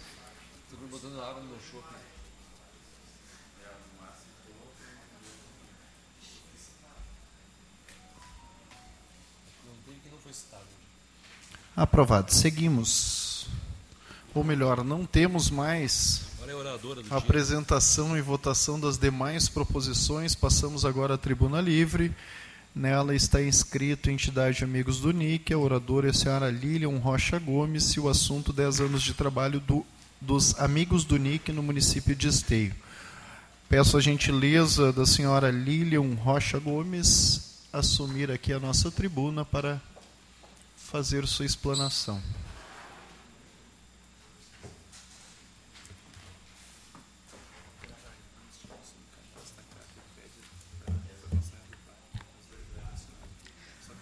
Boa tarde a todos, quase boa noite. Eu queria cumprimentar o presidente da Câmara, Cristiano Coutinho, também a todos os vereadores aqui já citados, a vereadora Fernanda Fernandes, e também gostaria de fazer um agradecimento especial a moção de parabenização que nós recebemos semana passada, né? Cumprimentar, né, o Jorge Elias, muito obrigada por ter lembrado de nós, né? O vereador Francisco Alves também. Eu estou aqui hoje para falar dos três mil quinhentos e sessenta e dois dias de trabalho que se concretizaram no dia vinte e três de outubro, que passou. Aqui, né, sendo demonstrado alguns momentos do último ano que passou. Não seria possível mostrar tudo o que foi feito nesses dez anos, mas eu estou aqui para dizer que estou sinceramente agradecida. Agradecida a todas as pessoas que passaram pelo meu projeto. Tenho a honra de ter aqui hoje Ari Tomiello, que é o melhor amigo do meu filho e é uma das grandes pessoas que eu tive a oportunidade de conhecer e que esteve presente com o nosso projeto durante muito tempo. Aproveito para agradecer por tudo que já foi feito até o dia de hoje e por tudo que foi feito pelo nosso N I C. Mas estamos aqui para falar de um trabalho, um trabalho que é um propósito de vida, um trabalho que a gente defende com todo o nosso amor, com todo o nosso entusiasmo e com todo o nosso carinho. Nesses dez anos, foram cinco mil e quinhentas pessoas que passaram pelo nosso projeto e que foram doar sangue. cinco mil e quinhentos corações. Isso dá uma média de quinhentas e cinquenta pessoas por ano, que passaram pela gente e que foram até os hospitais, ou o banco de sangue do Hospital de Clínicas, ou o Hemocentro de Porto Alegre, e ou outros hospitais que também fizemos o suporte. E isso é um número, para nós, de muita alegria, de muita satisfação. Porque quando deixamos um legado nesse mundo, a gente sabe que pode fazer diferença. Quando se faz um trabalho com comprometimento, com seriedade, e principalmente por uma causa de vida, faz totalmente a diferença. Dos dez anos de projeto, nove anos eu estive aqui nessa tribuna fazendo falas. Motivo que muito me honra. Porque, através de todos que estão aqui, e muitos vinculados a mim mais diretamente, foi possível alcançar esses números. E sem todas essas pessoas, não teria como ser feito. Então, mostrar algumas fotos do que foi feito é singelo, porque existem muito mais, e existem aquelas que a gente nem teria como mostrar, na verdade, mas que fizeram toda a diferença. Lembrando que desses cinco mil e quinhentos, cada um salva quatro. Então, é um número maior ainda. São várias pessoas vinculadas a nós. E que, com certeza, vão levar essa semente no coração e fazer diferença em outras tantas vidas. Na semana que se encerrou ontem para nós, que é a Semana de Mobilização Municipal para o Incentivo de Doação de Medula Óssea, também conhecida como Semana N I C, tivemos a honra de palestrar para quinhentos alunos da rede pública e privada em Esteio. Então, são mais quinhentas sementes que a gente está plantando. É um trabalho árduo, é um trabalho formiguinha, mas é um trabalho que a gente precisa fazer. Porque, sem ele, nós não teremos os doadores do amanhã. Sem ele, muitas pessoas não poderão ser salvas. Sem ele, e é a sua doação, muitas cirurgias e muitos transplantes não poderão ser feitos. Então, cada um de nós faz a diferença. E eu volto de novo aqui para convidar a todos, todos os vereadores, a comunidade aqui representada, que procurem um tempo, nos procurem, façam a sua doação. Ninguém entra num banco de sangue e sai como entrou. Ninguém. Quando a gente entra, não salvamos ninguém. Quando saímos, salvamos quatro vidas. Isso faz muita diferença. No nosso dia a dia, talvez não faça tanto, mas no dia a dia de quem recebeu vai fazer muita diferença. E aproveito esse espaço também para comunicar a todos que no dia vinte e cinco de novembro, sábado pela manhã, é o Dia Nacional do Doador de Sangue. Então, temos mais um estímulo para que todos possam fazer a sua doação. E este ano, como presente, através do Hospital São Camilo, da Prefeitura Municipal de Esteio, e junto ao nosso pro- projeto, vamos ter o ônibus do Hemocentro, que vai estar situado lá na Avenida do Carnaval, no espaço Rei Pelé, das oito da manhã às onze e meia da manhã. Então, é uma outra oportunidade que temos de ir até aqui, próximo à nossa casa, fazer a nossa doação de sangue. Os que quiserem saber mais algum detalhe ou que quiserem se inscrever, pode nos procurar, que a gente está fazendo uma pré-lista. Né? Podem procurar também a Ana ou a Laiane, que elas também estão totalmente informadas de todo o processo desta pré-lista de doadores, para que a gente possa bater um número que vai ser doado neste dia, quando o ônibus vier aqui para contemplar a nossa cidade neste dia que é tão importante para todos nós. Especialmente para nós, os amigos do N I C, é um grande dia. Então, vamos convidar todos, vamos chamar os familiares, vamos chamar os amigos e vamos fazer um pouco de diferença. Vamos olhar para o lado, né? Vamos pensar que tem alguém que está precisando.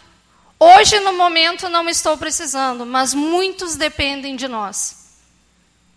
Muitos dependem do trabalho que a gente está fazendo. Só como exemplo, para um transplante de medula óssea, nós precisamos de cinquenta doadores para uma pessoa só. É um número alto. Ah, mas são cinquenta. É um número alto. Há duas semanas atrás, nós levamos vinte e três pessoas para doar sangue. Essas vinte e três pessoas beneficiaram noventa e duas pessoas com a sua doação. Então, estamos sempre em busca de doadores. Quanto mais pessoas se chegarem, melhor ainda. Mais serão salvas. Mais terão oportunidade. E isso, para nós, além de ser um propósito de vida, é uma maneira de ajudar a salvar outras vidas. E, para mim, como mãe que teve um filho acometido pela leucemia e que partiu há dez anos atrás, isso é grandioso, porque qualquer uma dessas pessoas que estão dentro dos hospitais hoje, qualquer uma delas podia ser meu filho. Então, a gente faz a nossa contribuição, do nosso jeito, com muita, muita, muita, muita, muita esperança que esses números vão mudar, que nós vamos ter mais pessoas agregadas, entendeu? E que outras mães que estão aonde eu já estive vão poder ser beneficiadas por esse projeto. E por cada um de nós que está aqui. Então, eu volto a convidar a todos, né? Participem desse evento, né? Vão até a Avenida do Carnaval no dia vinte e cinco de novembro, no período da manhã. Nos procurem, faça a sua doação, né? Dê um pouco de esperança para outra vida e faça a diferença, porque só assim que a nossa vida vai valer a pena. Muito obrigada.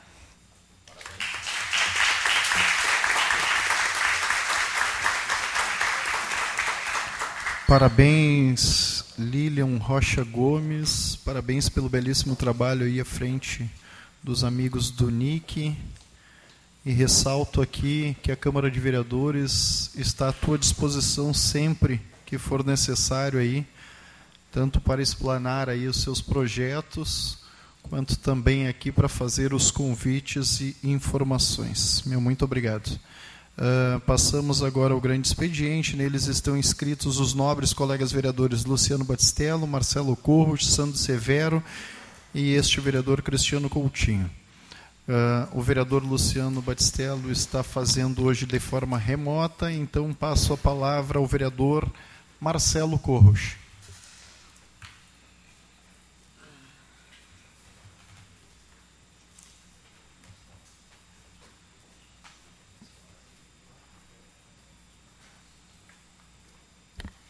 Senhor presidente, na realidade vou usar meu grande expediente para fazer um relato de algo que deve acontecer com muitos vereadores aqui. Os vereadores são muito questionados, né, sobre ingressar no Ministério Público para buscar algumas demandas da cidade. E muitos vereadores o fazem, Jorge.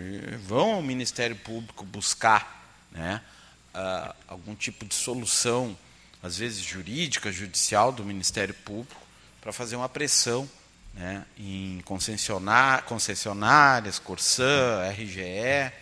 Mas eu, em dois mil e vinte e dois, julho de dois mil e vinte e dois, né, eu, eu não conseguia contato com a, então, com a, com a AGESAN, que era a nossa agência reguladora aqui da Corsan.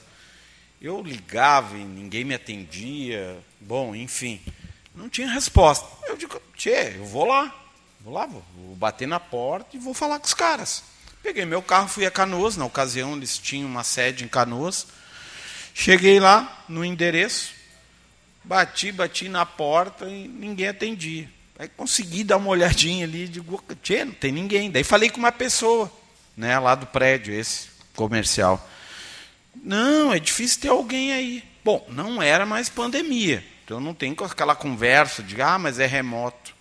E tinha uma placa bem grande, a Gesan, escritório em Canoas. Não me recordo o endereço de cabeça, mas tem tudo isso registrado. Bom, o que, que eu fiz? Eu entrei no Ministério Público e pedi para o M P, né, investigar isso. Como que uma agência reguladora que tem uma sede, não tem um funcionário para atender? Essas agências recebem para isso, prestam serviços para isso. E não tinha um funcionário para atender. Ingressei no Ministério Público. A Gesan foi notificada, É, isso foi em julho de dois mil e vinte e dois, a GESAM respondeu em oito de novembro de dois mil e vinte e dois. E dentre os meus questionamentos, eu questionava se a GESAM tinha multado alguma vez a Corsan, se, quais as medidas que tinha tomado. E a GESAM me responde que apontou cento e trinta e nove inconformidades da Corsan na sua relação de consumo com os munícipes de Esteio. Mas, para minha surpresa, não aplicou nenhuma multa. Nenhuma. É aquilo que eu digo. Né? A Agergs até me desmentiu agora aplicando multa na C E Equatorial. Vamos ver se ela vai aplicar na R G E aqui em Esteio. Mas é aquilo que eu digo. Essas agências reguladoras, muitas vezes, são cabides de emprego políticos políticos e fico fazendo de conta que estão fiscalizando, não aplico uma multa e quem sofre é o consumidor. Pois a GESAM daí esclareceu que já estava em outra sede, em Porto Alegre. Beleza.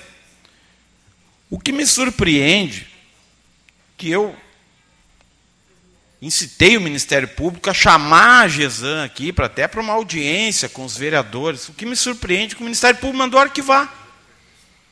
Mandou arquivar. Nós estamos agora entrando em novembro, um ano depois da resposta da GESAM, sem me consultar, tipo, olha, tu está satisfeito com a resposta? Aí, não, não. O Ministério Público ficou satisfeito e mandou arquivar.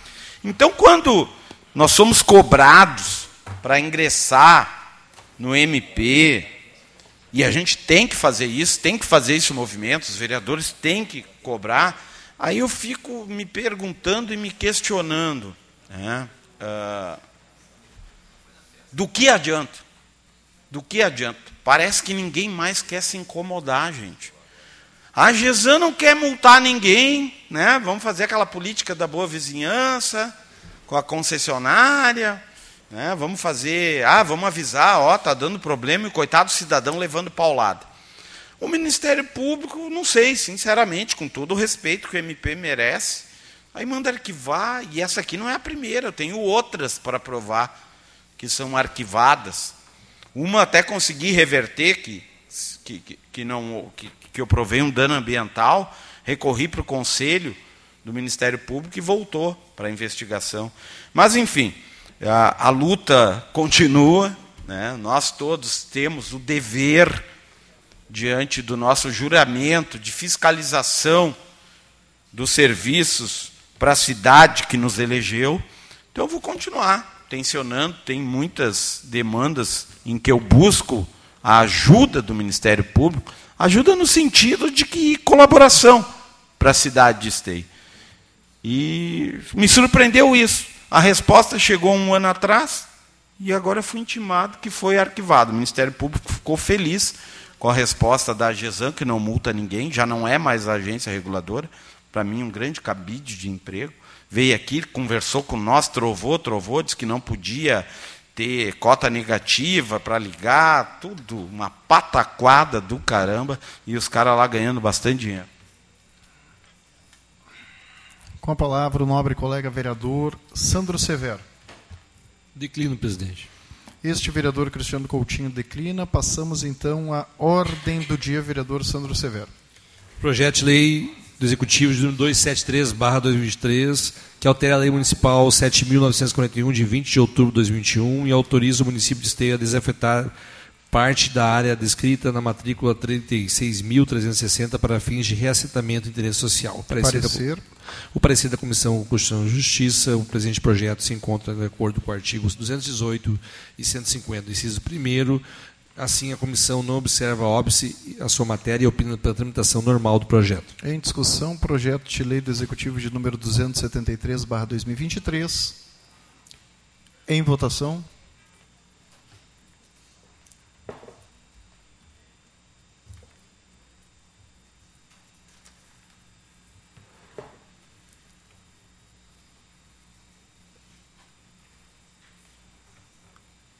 Aprovado. Seguimos. Projeto de Lei Executivo de número duzentos e setenta e quatro barra dois mil e vinte e três, que revoga as leis municipais que especifica relativas ao, especifica relativas ao período compreendido entre os anos mil novecentos e sessenta e cinco e dois mil e dezesseis. O parecer da Comissão Justiça e Redação, que estando devidamente fundamentados no artigo sexto do inciso primeiro da Lei Orgânica de Esteio, e diante disso a Comissão opina pela tramitação normal do projeto. Em discussão, projeto de lei de número duzentos e setenta e quatro barra dois mil e vinte e três. Em votação.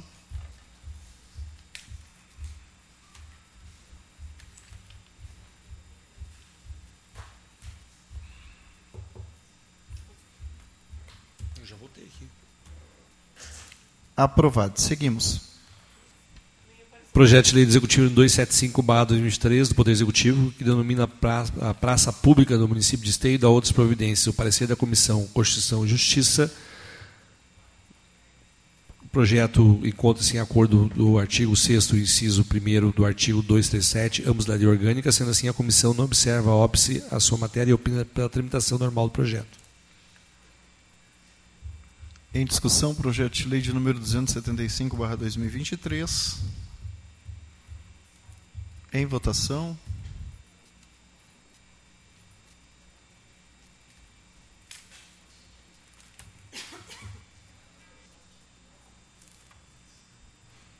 Aprovado. Seguimos. Projeto de lei do Executivo de número duzentos e setenta e seis barra dois mil e vinte e três, do Poder Executivo, também denomina a praça pública do município de Esteio e dá outras providências. O parecer da Comissão de Justiça e Redação, eh, pres...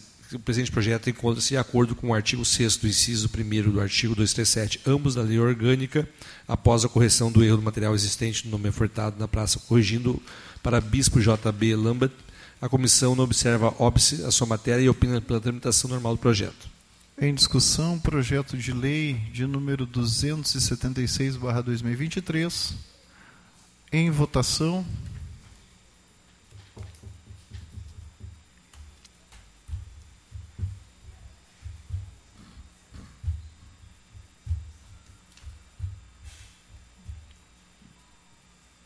Aprovado. Seguimos. Projeto de lei do Executivo de número duzentos e setenta e nove barra dois mil e vinte e três autoriza a abertura de crédito suplementar no orçamento da administração direta do município de Esteio. O parecer da Comissão Finanças e Orçamento, o projeto sob exame encontra-se em conformidade com as normas estabelecidas no artigo cento e quarenta e um, inciso quinto da Lei Orgânica e no artigo quarenta e três da Lei Federal quatro mil trezentos e vinte de sessenta e quatro, que estatui normas gerais do direito financeiro para elaboração do controle público para abertura de créditos adicionais. Esta comissão resolve zerar parecer favorável à tramitação e acolhimento do presente projeto. Em discussão, projeto de lei de número duzentos e setenta e nove barra dois mil e vinte e três. Em votação.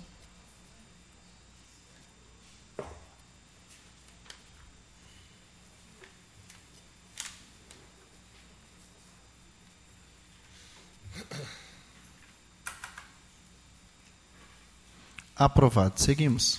Passamos agora para o último projeto da noite, presidente, projeto de decreto legislativo zero um barra dois mil e três, do vereador Francisco Alves, concede o título honorífico ao demérito policial à senhora doutora Luciana Bertoletti. Parecer. O parecer da Comissão Justiça e Redação, está, o, artigo está, o projeto está amparado no artigo catorze do inciso vinte da Lei Orgânica de Esteio e o artigo cento e quatro, parágrafo único do regimento interno desta casa, sendo assim a comissão opina pela tramitação normal do projeto.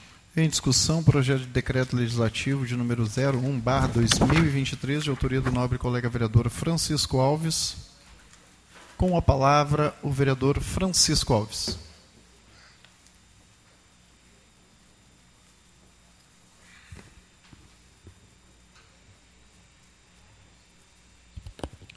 Colegas vereadores, comunidade, é, faço esse pedido tendo em vista o período que a delegada Luciane passou em nosso município, e as taxas de crimes eram consideradas como de primeiro mundo. É claro que, juntamente com outras operadoras de segurança, esse serviço veio, veio sendo prestado, é, mas pela sua união de forças, inclusive proposta por ela, é, que nós tivemos um período, e ainda... é favorável esse período, vivemos ainda num município seguro, Mas esse período é, referido, é, a doutora Luciane conquistou para nós é, uma segurança é, digna dos esteienses e que muito trabalhou, é, muitas vezes correndo risco de vida para nos defender. Então, espero que vocês acolham esse pedido e que a gente é, possa brindar e fazer jus ao trabalho que ela prestou aqui junto conosco. Obrigado. Muito obrigado, vereador. Parabéns aí pela iniciativa. Em votação, então, o projeto de decreto legislativo número um barra dois mil e vinte e três.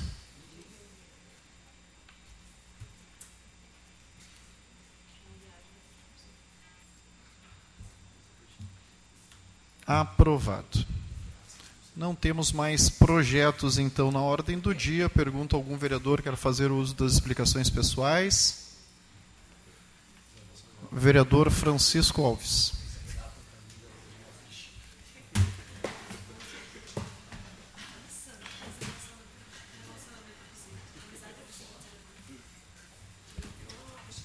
Primeiramente, eu gostaria de tornar público, vereador Gilmar, e eu aceito o seu pedido, entendo que muitas vezes na hora de calor, é, tal, acredito é, que não deveria ser dessa forma a minha fala, é, mas as coisas vêm acontecendo, cada dia uma gota. E eu, eu sou uma pessoa que eu sou relevante, e eu entendo que muitas vezes as nossas opiniões elas são realmente verdadeiras, mas outras vezes nem tanto. E aí fica sempre, né, a dúvida contra o réu, sempre. Nunca a dúvida me favorece. Favorece sempre, né, quem tem a palavra. E aí foi dito algumas questões que eu não, eu não concordo. É, ficou é, entre as palavras que eu fazia, faço parte da não contemplação, não faço parte. E assim como eu sabia, todos os vereadores sabiam e sabem, né? Então, aí quando eu sou citado dessa forma, que fica a dúvida, eu tenho que dar um basta, porque começou a ficar muita dúvida sobre o meu trabalho e a minha pessoa. Eu propus ontem, propus sim, para que nós dilatássemos o, o, o prazo, é, e parece que a gente quer provar que o, o atual governo é incapaz, é incompetente. Parece que o, o, o que mais importa não é o município de Esteio, não é nós fazer o projeto e entregar. Ah, se para se para entregar um projeto beneficiar Esteio, vocês pedir para mim que eu intervenha e que eu vá a qualquer lugar para que me some a vocês e faça é, Esteio ganhar com, com, com esse processo, eu vou estar junto com vocês, independente se for partido A, B ou C. Então, assim, ó... É, O, o, o governo não reconhece. Ontem eu tive num ato que estava o vereador Léo e a vereadora Fernanda, onde o prefeito relatou e agradeceu a emenda parlamentar de um projeto. Então, assim, ó, não é verdade. É, pode não acontecer com todos. Os, as minhas emendas que eu consegui, que trouxe para cá, eu também não fui falado, não fui reconhecido. Acredito que nas horas oportunas será dito e será falado. E, por outro lado, eu, eu presidente da casa, eu, eu concordo, são as, as suas atribuições é, em conversar, mas conversar, dialogar. É, e e, e para que houvesse uma reação, teve uma ação. E eu, eu jamais falei em tempo de usar na tribuna, e não vou falar, essa é uma atribuição sua, o senhor tem que controlar. Mas aí a pessoa fala mais de um minuto aqui, sai daqui verbalizando, e eu respondo, e aí eu sou chamado a atenção. A pessoa que gerou todo esse impacto, para ela está tudo bem. Então, assim, ó, eu não vou mais comungar com esse tipo de coisa. Não vou. Ah, se não gostarem, beleza, tem, tem direito. Mas, é, quando tiver que chamar a atenção, que nós não, somos, não, não sejamos imparci- parcial, que não sejamos parcial, que chamamos a atenção de quem deva ser chamado. Ah, até porque a gente não é mais menino, tem os cabelos brancos, e é, e é bom a gente se respeitar. Obrigado. Muito obrigado, vereador Francisco Alves. Lembrando a todos aqui que esta presidência da casa, ela faz jus aqui na questão da ordem e do respeito. Chamar a atenção do vereador Gilmar Rinaldi, eu chamei a atenção dele na questão do tempo, e na sua que tem os devidos horários e as devidas formas aqui de manifesto, ao qual o senhor utilizou agora. Seguirei aqui, firme e forte, mantendo a ordem e o respeito dentro desta casa. Se não gostarem, está aí. Se candidatem. Muito obrigado a todos. Enquanto presidente desta Casa do Poder Legislativo, dou por encerrado esta sessão.